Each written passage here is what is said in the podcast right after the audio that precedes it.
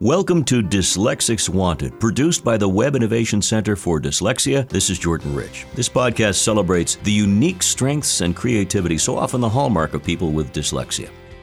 I'm going to feel like a kid again because joining us is a terrific writer and creative force, R.S. Mellette, originally from the East Coast and now living in California, where he works at turning imaginary friends into real ones. He had a terrific gig in television working on Xena, Warrior Princess. He created and wrote the Xena Scrolls for Universal's new media department and was part of a team that won a Golden Reel Award for ADR editing. He's worked and blogged for the film festival Dances with Films, is a member of the Society of Children's Book Writers and Illustrators in Los Angeles, and has crafted an exciting new young adult science fiction novel called Kaya and the Morian Treasure. You might hear me mispronounce Kaya in the body of the interview, but RS forgives me. What makes his story so poignant and such a part of Dyslexics Wanted is the fact that, like all of our other guests, he has risen above his dyslexia. So let's strap our belts in and meet a terrific guy as we take off into the stratosphere with R.S. Mellette, a fun, funny, and dynamic producer of entertainment. Here we are with a very fine writer and a man who's making a name for himself in the world of uh, sci fi and geekdom, and I'm one of those members of the Geek Squad. R.S. Mellette, welcome. It's so nice to meet you, sir, and congratulations on a brand new book that we're going to talk about. That must be pretty exciting. It is exciting. This is this is my baby. I first wrote this in 1996, so uh, uh, I've had other things published since then, but this is um, this is the one that I love most. Well, let, let's talk right off the bat about this, and then I want to backtrack and, and take a look at your career and how you got into this in the first place. It's kind of by accident, and it's a cool story as, as well as you're dealing with dyslexia. I don't want to mispronounce it. Is it Kaya or Kia? Uh, I call it Kaya. Kaya and the Morian Treasure, aimed at people like me or young adults who love this kind of fantasy. Give us a synopsis, if you would, RS. It's basically Xena Warrior Princess in Space. I worked on Xena uh, as, and I wrote the Xena scrolls, which were on the website. And oh, I'm getting an echo. Don't you love that? Um, anyway, the uh, the Xena scrolls were on the website, and I was, but they were up there for free. I was writing. I was working in the writer's office. I mm-hmm. didn't have a contract. They to write this stuff, which were basically scientists translating the ancient writings about Xena Warrior Princess, which was a way of recapping each episode. And uh, when the money started coming in and they started actually being able to make money on the website, then the lawyers got involved and it all fell apart. So I couldn't get a deal with Universal to use their characters, and they couldn't get a deal with me to use my characters. So I decided to take the concept of Xena, which was a female hero, a female sidekick who narrates in the Xena Scrolls, she narrates, and not make an issue about it being, you know, a female heroes, and just take that concept and move it into outer space because I love space opera. You realize you were like 20 years ahead of your game here because that everyone's oh. doing it now, but you came up with the idea many years prior. Tell me about it. Uh, Star Wars. I had, uh, you know, I, I had written it as a screenplay, and it was getting around town a little bit. I think it had gotten to the Creature Shop. And then I was watching one of the Star Wars movies where uh, the heroes are about to be executed in a stadium, and the result of that starts a war. Ah, oh, man, that's the end of my book.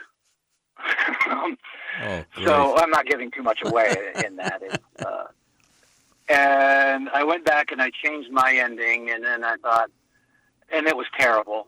Uh, so I changed it back to mine because I figured, well, they might have stolen it from me, but I stole it from Robin Hood.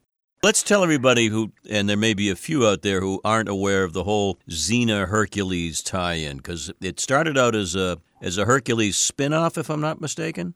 Absolutely, you you uh, you do have your geek card. Thank you, thank you. I appreciate that coming from you. Uh, yeah, um, it was part of what Universal called the Action Pack, and uh, they had they were giving filmmakers TV deals to make to make uh, short.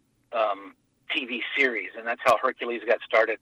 It's also how Captain Zoom got on the air, which was which eventually kind of became Galaxy Quest. Uh, much to Brian Levant, who created Captain Zoom. Captain Zoom was the same thing as Galaxy Quest, except uh, it was with uh, Flash Gordon. Okay, gotcha, gotcha. Um, or, or a type that type of you know uh, thing. Sort of And uh, quiche, and corny then kind Galaxy of. Quest was like, well, nobody remembers Flash Gordon. Let's do Star Wars, Star Trek, Right. and you know made an excellent movie out of it. But um, Brian wasn't too happy. Um, anyway, uh, yeah, Hercules uh, then became a full series off of that, and Xena then spun off from Hercules. So you know, Xena was a uh, much more fun to write because she was a bad girl. She you know had a horrible past of being a, a warlord type person, Mm-hmm. uh, but she's changing her ways for the good. Um, so she had such great stuff to to start with, and I'm doing the same thing in, in my space opera. yeah. Uh, Hercules had a problem because he's perfect. You know what? What can a writer do with a half god perfect person? You know, who's always good. Yeah, they're they're having that trouble with Thor. They're trying to figure out what to do with him these days. Lucy Yeah. Lawless was the actress who played uh, Xena. What a perfect name for a bad girl, Lucy Lawless. Yeah, I think she she had married into that name Yeah. uh, and kept it after the divorce. Well, Smart. I want to do this. I want to back up a little bit, and uh, before we get to how you even sort of wandered onto the lot in a weird way, and and serendipity is everything. You're here because we wanted to highlight the great work you're doing and the creative work you're doing, and the fact that you uh, deal with dyslexia and you've used it like a superpower, like the Force, to uh, to to become a successful uh, entertainer and writer. So take us back to the early days, if you would, RS, uh, in school and. You can and call me Robert, by the way. Yeah, well, Yeah. uh, okay, and you can call me Jr. or Jordan. I don't care. But why why the RS? Why don't we get that out of the way? Oh, it's uh, my um, the narrator of the book is female, and so uh, my agent way back in the day was like, "Do you mind if we go with a gender neutral version of your name?" I'm like, "Sure." so it's Robert Sidney R.S. Mellette, but I go by Robert. All right, Robert. Robert. My wife's name is Roberta Sidney. Isn't that weird? Um, Oh, that's funny. um, okay, so you're you're Robert right now for me. What was Robert's? Sure, because I think I think the gender thing is out of the bag when you do an interview. yeah, I think so. Although today, no no one really knows what's going on with all this fluidity. But what this is true. what We're was what was school like for you, and what were some of the challenges? Uh, I was incredibly lucky when it comes to dyslexia in many, many ways. Um, I do remember in first grade, we had the Dick and Jane readers, hmm um, which has turned into kind of an adult stand up, which I won't do. But uh, we had, um, and there was one page, like three quarters of the way through the book, that didn't have any pictures. And every, on day one, everybody was afraid of that page, except the friggin' kids who could already read. You know, um, I hated them. Yeah, big shots. but we were all we were all afraid of that page, and I that I kind of bonded with some people over the fear of that page. But as we got closer and closer to it, I was the only one afraid of it. Uh, and Mm. I, I remember that very specifically. I also remember becoming a bad kid. Uh, I don't remember specifically, but I was kind of a bully. I was kind of, uh, uh, I was just a bad kid, and my parents were were devastated because, of course, to them I was perfect. Right, right. Uh, and and, and so they, you were were you bullied actually yourself because of your dyslexia first, or what? no, I think I was, uh, I, cause, you know, in first grade, uh, I don't think a lot of people notice because everybody's learning to read. I just kind of wasn't, you know, and this is like halfway through first grade. hmm Um, and so I think I was lashing out. You know, I was covering up. I was afraid. You know, it was, and I remember very specifically. I remember not wanting to be a bad kid, and that's something I think everybody can take away from uh, from my story, at least, is that uh, kids who are becoming bad in when they're really young, they don't want to. Something's wrong Mm. You know, and you've got to sit them down and try to f- figure it out. and I was lucky enough that my parents, you know, had assumed that I was perfect, and so they were completely uh, floored by the fact that I was becoming a bad kid. And uh, they asked my kindergarten teacher, uh, Mrs. David. My I owe my life to many people, and and she's one of them. She said, uh, "Oh, because my parents asked, was he a bad kid in kindergarten?" She said, "No, no, it was perfectly fine. Have you had him tested?" That was my first big lucky break. My second big lucky break is that I grew up in Winston-Salem, North Carolina. And there's a school called Summit School that had been founded in the 40s, I think. And one of the founders of the school, Mrs. Futrell, had uh, had gotten training from I can't remember the person's name, but their name is now on a big thing of how to treat dyslexia or, or the, the method you know, like Stanislavski or something for method acting. I don't know. Mm-hmm. Um, but uh, Mrs. Futrell had actually trained with her, and Summit School had a whole thing about uh, dyslexic kids and, and tutoring dyslexics in my hometown. So, oh boy, was I lucky! But I don't know. I don't know if my parents could afford it. I don't know what happened exactly, but my mom ended up getting a job at the school, so I could go in as a faculty kid. Ah. I was going to say, your dad, uh, in your bio, your dad is a novelist as well. Did that yes. enter into it early on when you were just a little kid? Did did he help try to uh, help you as a writer? Or? Probably. Mm-hmm. Um, you know, and and he's uh, you know he's been a struggling novelist all his life. He's still not particularly published. Uh, he did get a piece out in college that went national. Uh, it was called the uh, uh, the raid of the Panty Brigade, hmm. uh, or the ride of the Panty, something like that. Anyway, it, it, it went out national, and so he was all excited about that, and blah blah blah. And he, he never got a book out. But I do remember falling asleep constantly to the sound of his electric typewriter ah. hammering uh. away. uh, I used to get worried when it would stop. It's like, oh, is he mad at me? For no particular reason. He never, nothing ever happened. He was just thinking. I could sleep when it was typing away, and I couldn't when I wasn't. It's what, funny the things kids make up. Robert, tell me um, in the audience before we go any further, what what how did it manifest? Was it strictly reading, or did you have trouble writing as well? Hard for me to say. It was, you know, it was definitely reading, uh, but I got tutored in second grade, so uh, a lot of what. Um, you know, a lot of the ways that it might have been manifested. I know that I can't draw. I still cannot. I mean, I just, it's, I can't, I'm amazed when I see what people do with a piece of paper and, and hmm. a pen or colored things. I cannot draw. I can do lighting design. I love lighting design. But, um, uh, so there's that spatial kind of, you know, I, I know that that's kind of a symptom. Mm. Uh, my wife, I actually listening to your podcast. I didn't find out until you know preparing for this interview that uh, that being forgetful can be a dyslexic trait, mm-hmm. uh, which is always I've always been that way.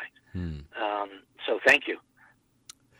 well, um, it was yeah, it was mainly it was mainly uh, uh, you know the typical stuff for a probably a mid-level right. dyslexic kid. Uh, reading really slow. Um, I remember one time, and I remember this specifically because I've always loved like Nova, and whenever they're doing a, a piece on the brain when I was a kid for on Nova, mm. I would just eat it up. And I remember one time sitting on my dad's lap, and we were reading. It must have been the Dick and Jane readers. We're sitting there uh, reading something uh, that was really, really boring, and I got down to a word on the bottom of the page, and I didn't know the word. And my dad kind of flipped out. He's like, "You know that word?" And I was like, "No, I don't. You know, me. I can't figure it out."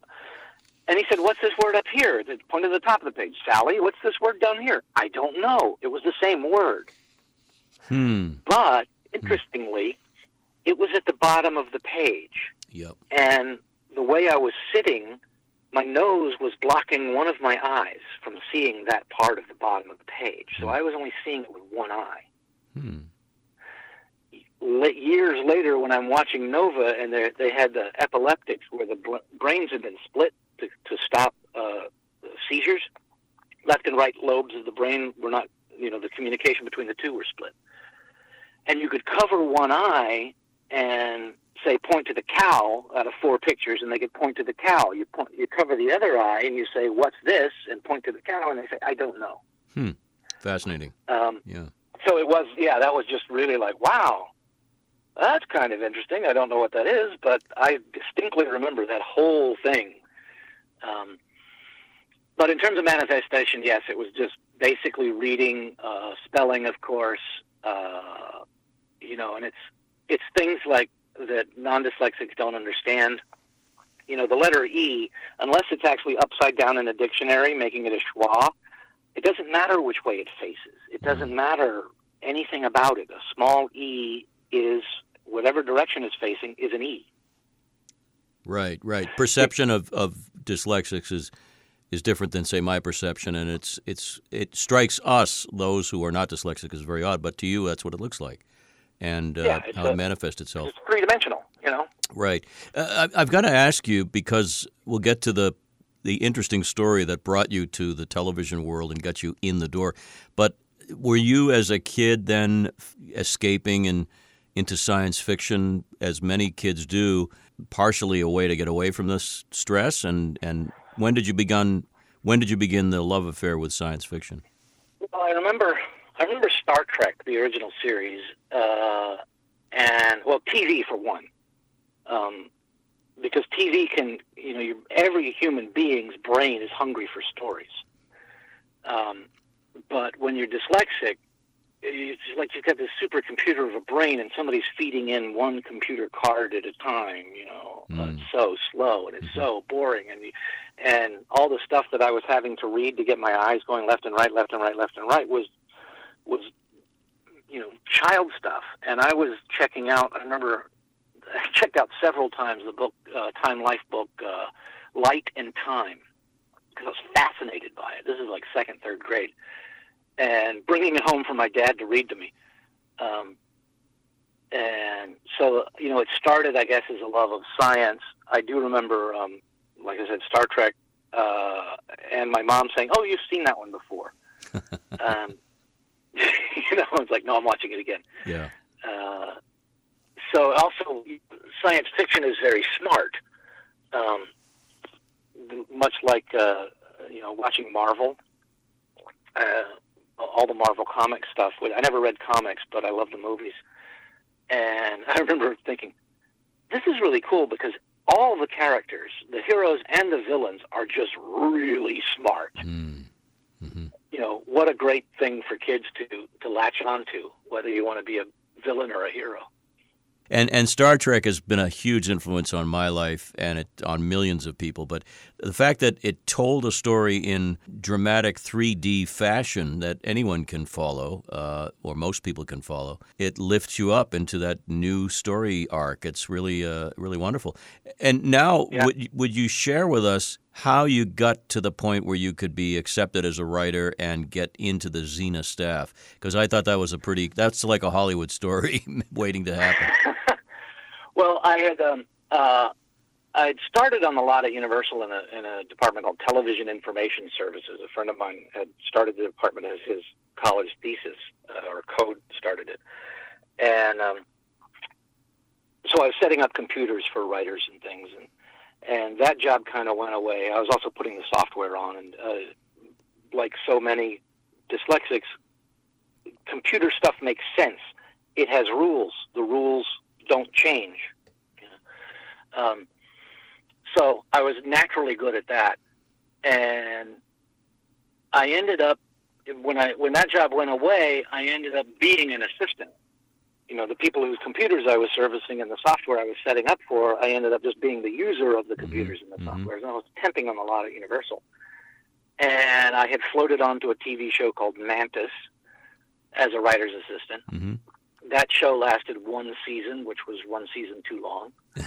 Uh, it went down, but that, that gave me the experience to be a, a writer's assistant or what's called a script coordinator. And I was, so I was back to temping. And I was temping in the studio rental department, which is the dullest. Oh my God. Somebody wants to shoot a commercial, they want to rent the back lot, they call the thing, and I transfer it to some sales rep. I'm sitting there at this really boring desk, and somebody handed me a fax and said, "Here, this came to the wrong number. Throw it away." And I looked at it, and it was the pattern. They call it the pattern budget. What each episode is roughly going to cost for a TV series. It was the pattern budget for a new show called Xena Warrior Princess. And there was a note written on it from Eric Gruendemann, the line producer, who said, uh, "Since we've got the green light, I guess we have to do it for this." So I didn't throw it away. I called Renaissance Pictures, the number on the thing, and said, "Are you guys waiting on a fax from New Zealand?" Yes, yes, we are.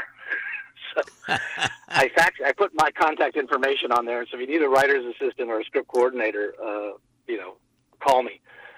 Uh, that got me an interview with uh, R.J. Stewart, the the head writer, who was a great guy, but he didn't hire me. Um, he didn't hire anybody and Rob Tapert, the uh, executive producer, uh, they needed somebody in the office to help get it set up and you know get somebody hired. And he kept telling his assistant, who was the guy who said yes, um, you know, just get somebody in there. So he called me, and I got the job as RJ's assistant, uh, even though he didn't hire me. So later, when I got fired, I can now say, I, I, "You can't fire me. You never hired me." I love your sense of humor. Anyway, I, have been reading a lot about you and some of the quotes in other interviews. That is a great oh, line. But but seriously, uh, it's all about being in the right place at the right time, and the fact that y- you've gone through all kinds of steps to improve your ability to communicate and read and you know really overcome the challenges. This was a lucky break. You still need a lucky break to get through. You do. You, you know, what's the military say? Luck is when preparation meets opportunity. That's right. Absolutely. Well, if you're a dyslexic man, you have been preparing for a long yeah, time. Yeah, yeah, um, Now, now, uh, it, so you get involved in the show. The show's a hit, by the way, and it's a great show. It's got a cult following. And then uh, tell us again about how you got into the the web uh, area aspect, the web oh. creation. Whenever I ran into somebody before the show aired, and they'd say, "Oh, what are you working on?" And I'd say, ah, "I'm on I'm on this show called Xena Warrior Princess." They'd say, "Really? Is that a cartoon?" yes. Well, the, I ran into a friend of mine who start who was in television information services where I started, uh, and I said, "I'm working on Xena Warrior Princess," and he said, "Really?" And I expected the cartoon line, but he said, "I'm doing the website," and I was like, "Oh, that's cool." And you talk about opportunity, another opportunity. I said, "Do you want to meet with the writers?" Now, this is 1994, 95. Early in the day. Um, yeah.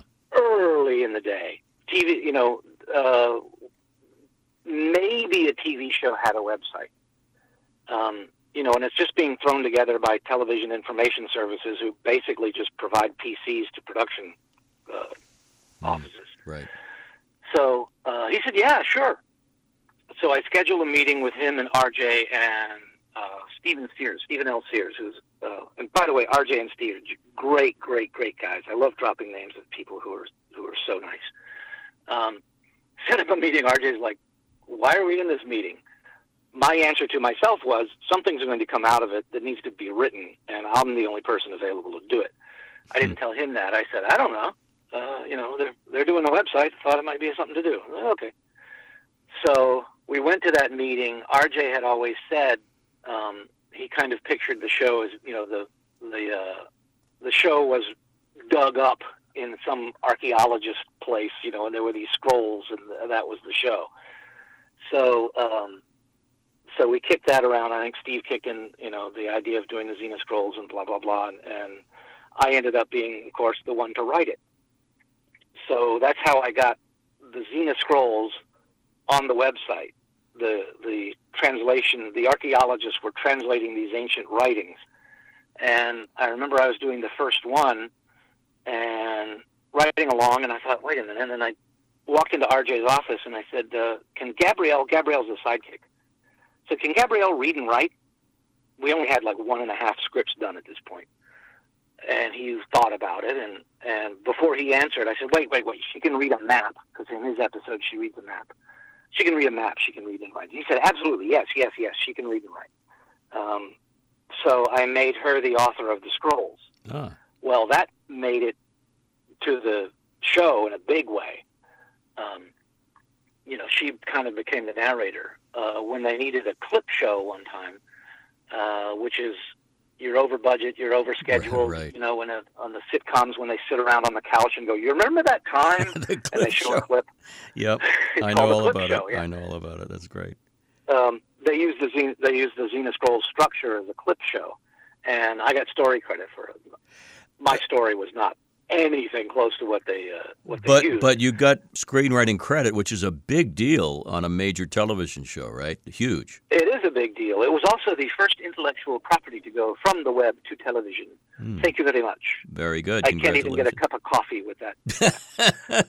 well, I'm impressed. If anybody cares, um, well, thank you. I, I did. I did want to uh, bring it back to the current book, then, which is a terrific offshoot of all the work you're doing, and ask you about the process, not the the ideas. You've got ideas flowing in every direction, but what you do to actually write a novel. I wrote a book, a memoir that took me forever, and I had a lot of help. And it's writing a book is like a guy birthing a baby, a bowling ball through the uh, you know what belly button.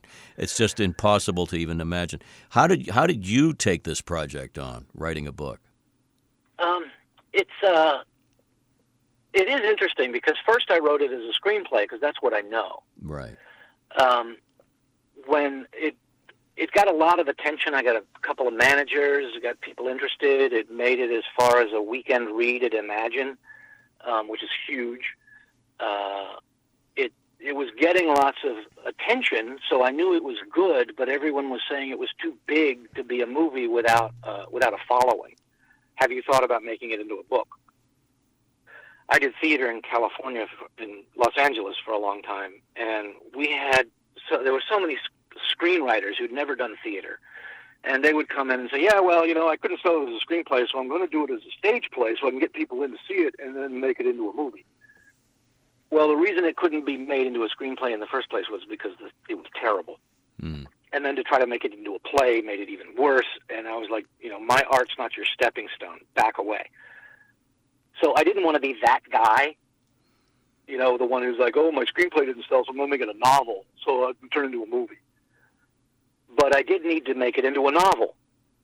Mm. So I had to learn the whole art. You know, I was like, if I'm going to do a novel, I have to craft this. I have to make the novel the best version of the story, uh, make it into a real novel. So I took the screenplay, adapted it fairly quickly, uh, and then um, took that novel version, gave that novel version to my dad, who ripped it apart. Hmm. Uh, I mean, for one thing, you know, in a movie, the point of view is is very loose.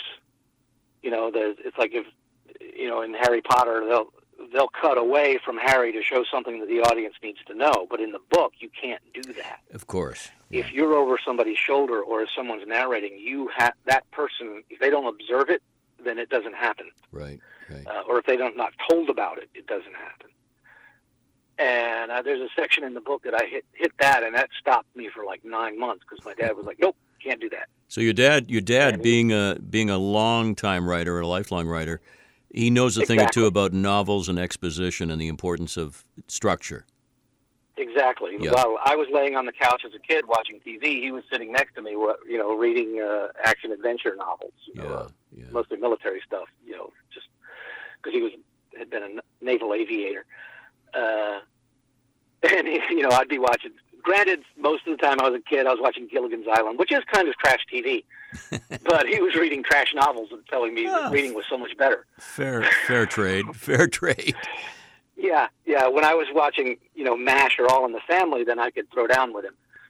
But uh, So anyway, so so tell my me dad tell me the editing. Okay, so you did the editing, but what, in terms of of when you wrote a draft, let's say of a chapter, a spell check, or what do you use to to sort of get through it? Because it's a slog for anybody, let alone somebody with dyslexia. it is a slog. And I didn't, you know, nowadays, of course, the spell check will come up, the, uh, uh, you know, grammar. You'll get all kinds of little things going, oh, you don't put a comma there. Okay, fine. Um, I, I don't particularly worry about it. I used to when I was a kid. I used to be afraid to write a note saying, "Hey, I'm walking to the store. I'll be back with it in a little bit." I used to be afraid to write that down because my dad, being a novelist, I was worried I was going to spell something wrong. I was going to put a comma in the wrong place. Right. You want to find some bad spellers and bad grammatical people? Talk to novelists.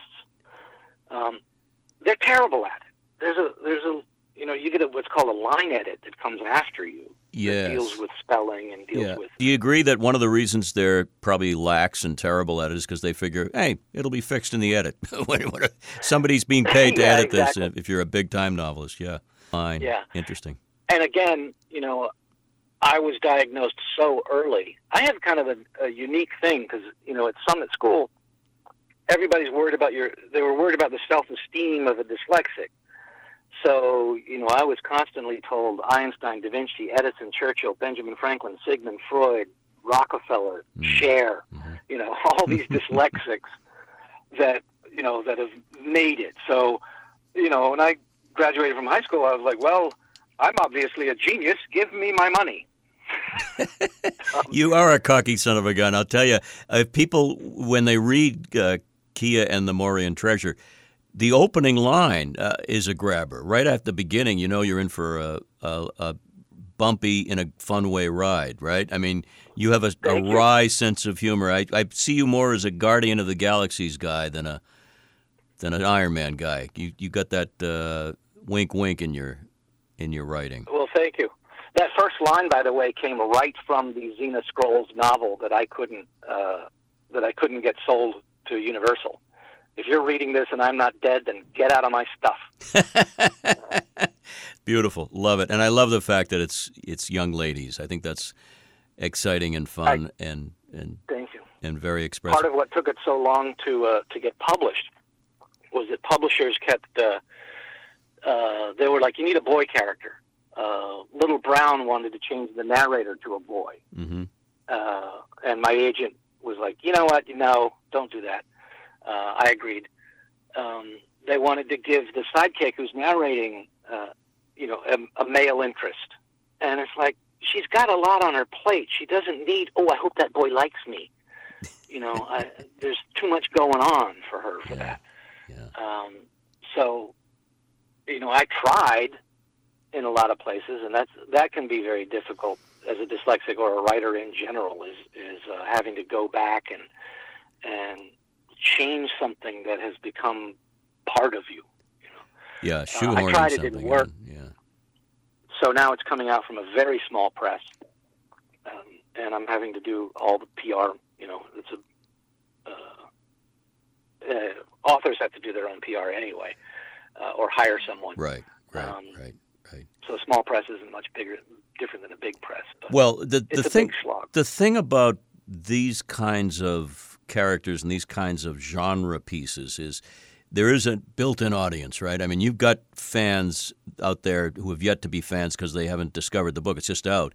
But uh, conventions and uh, blogs and websites devoted to these characters and offshoots, you're you're definitely looking at an audience that's built in. We just got to make sure that they wake up and discover you. Here's hoping. And by the way, uh, for the parents with kids um, with dyslexia who are looking for stuff for them to read, um, there are a ton of dyslexic authors, and uh, a dyslexic writer is not going to give you 30 pages on the history of the elfin forest. Yeah, gotcha. We're going to get to the point, and our sentences are simple, our words are simple, and it moves along quickly, and it's usually really smart. Um, Makes So you won- you makes you wonder if uh, Ernest Hemingway might have had a little dyslexia maybe very because possibly. he was so tight with his words. Tell me before we wrap up, the Society of Children's Book Writers and Illustrators. You're on the board. Yes. It says there. What is that society doing these days for kids, and what do you do on the board? Uh, I'm on the board as the uh, in the Los Angeles region for the published, traditionally published authors. Mm-hmm. So I'm always looking for chances to help writers get their stuff out there. Um, the society is huge; it's worldwide. If you are a children's book writer or illustrator, you need to be a member of the Society of Children's Book Writers and Illustrators. Gotcha. That's what my agent told me. I think I write science fiction. Everybody else tells me they're children's, they're YA. Okay, fine, whatever, so long as somebody buys a book. Mhm. Um, and so long as adults aren't ashamed of reading it, they shouldn't be. Uh, this, they the society does all kinds of things in terms of promotion. In terms of if you're just thinking about writing a book, they will help guide you. You can find other people who are doing the same thing, or find someone who's one rung up the ladder from you.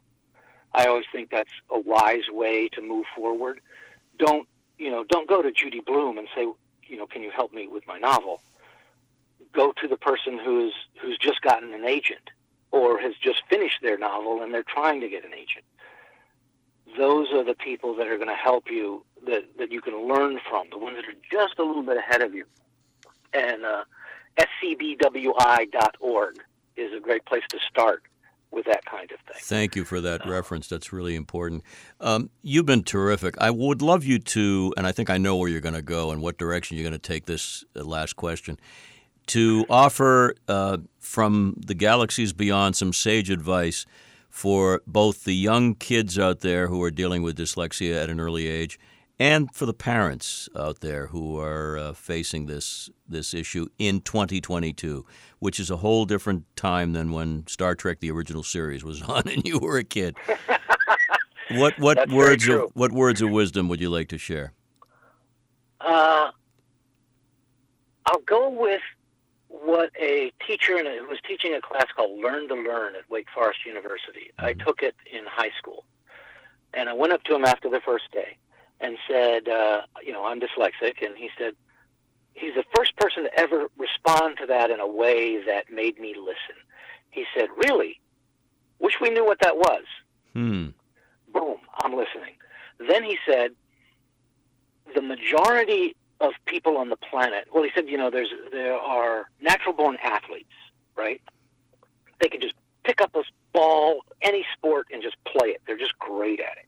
They're very rare but you can become a professional athlete whether you're a natural born athlete or not. You just have to work harder at it. Mm. Well, most human beings are natural born readers. There's cells in your brain dedicated to reading. Dyslexics just aren't natural born readers. Doesn't mean you can't become a professional reader.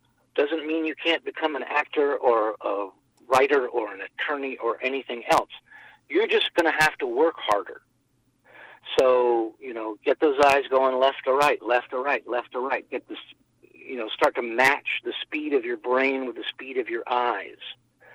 And when I was learning to write, I had to match the speed of my thoughts to the speed of my fingers. Um, you don't want to go too fast or too slow.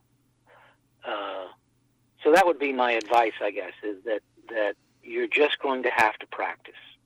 A plus advice, terrific. And I I knew you were going to give me something that I could uh, chew on and my listeners could chew on from all over the planet. They need that kind of enthusiastic response, and we appreciate that. I want to quote from Kirkus Reviews on Kia and the Morian Treasure brand new book, stirring and deft curtain raiser to a mayhem filled, girl powered YA, that stands for young adult, SF stands for science fiction saga that doesn't, this is the best part, doesn't talk down to readers. Nicely done. Hell of a review. Good for you, my friend. It is a great review. Thank you. And By the way, I pronounce it. I pronounce it Kaya. You can pronounce it Kia. I don't care. I'm waiting for fans for a fan to say you're pronouncing the name wrong. Did I say?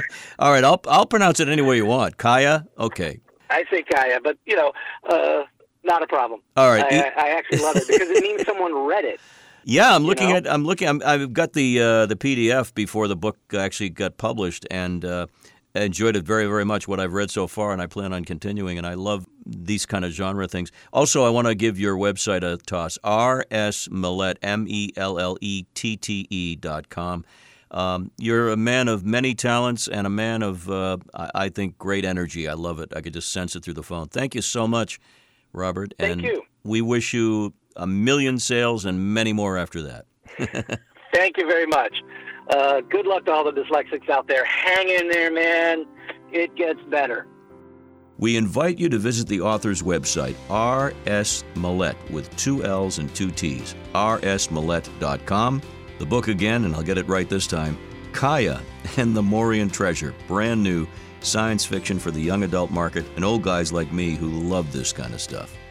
And thanks for listening to Dyslexics Wanted. Please feel free to contact us at our new web address, dyslexicswanted.org. That's dyslexicswanted.org. We welcome guest or topic suggestions. We want to share your story. Dyslexics Wanted is a production of the Webb Innovation Center for Dyslexia.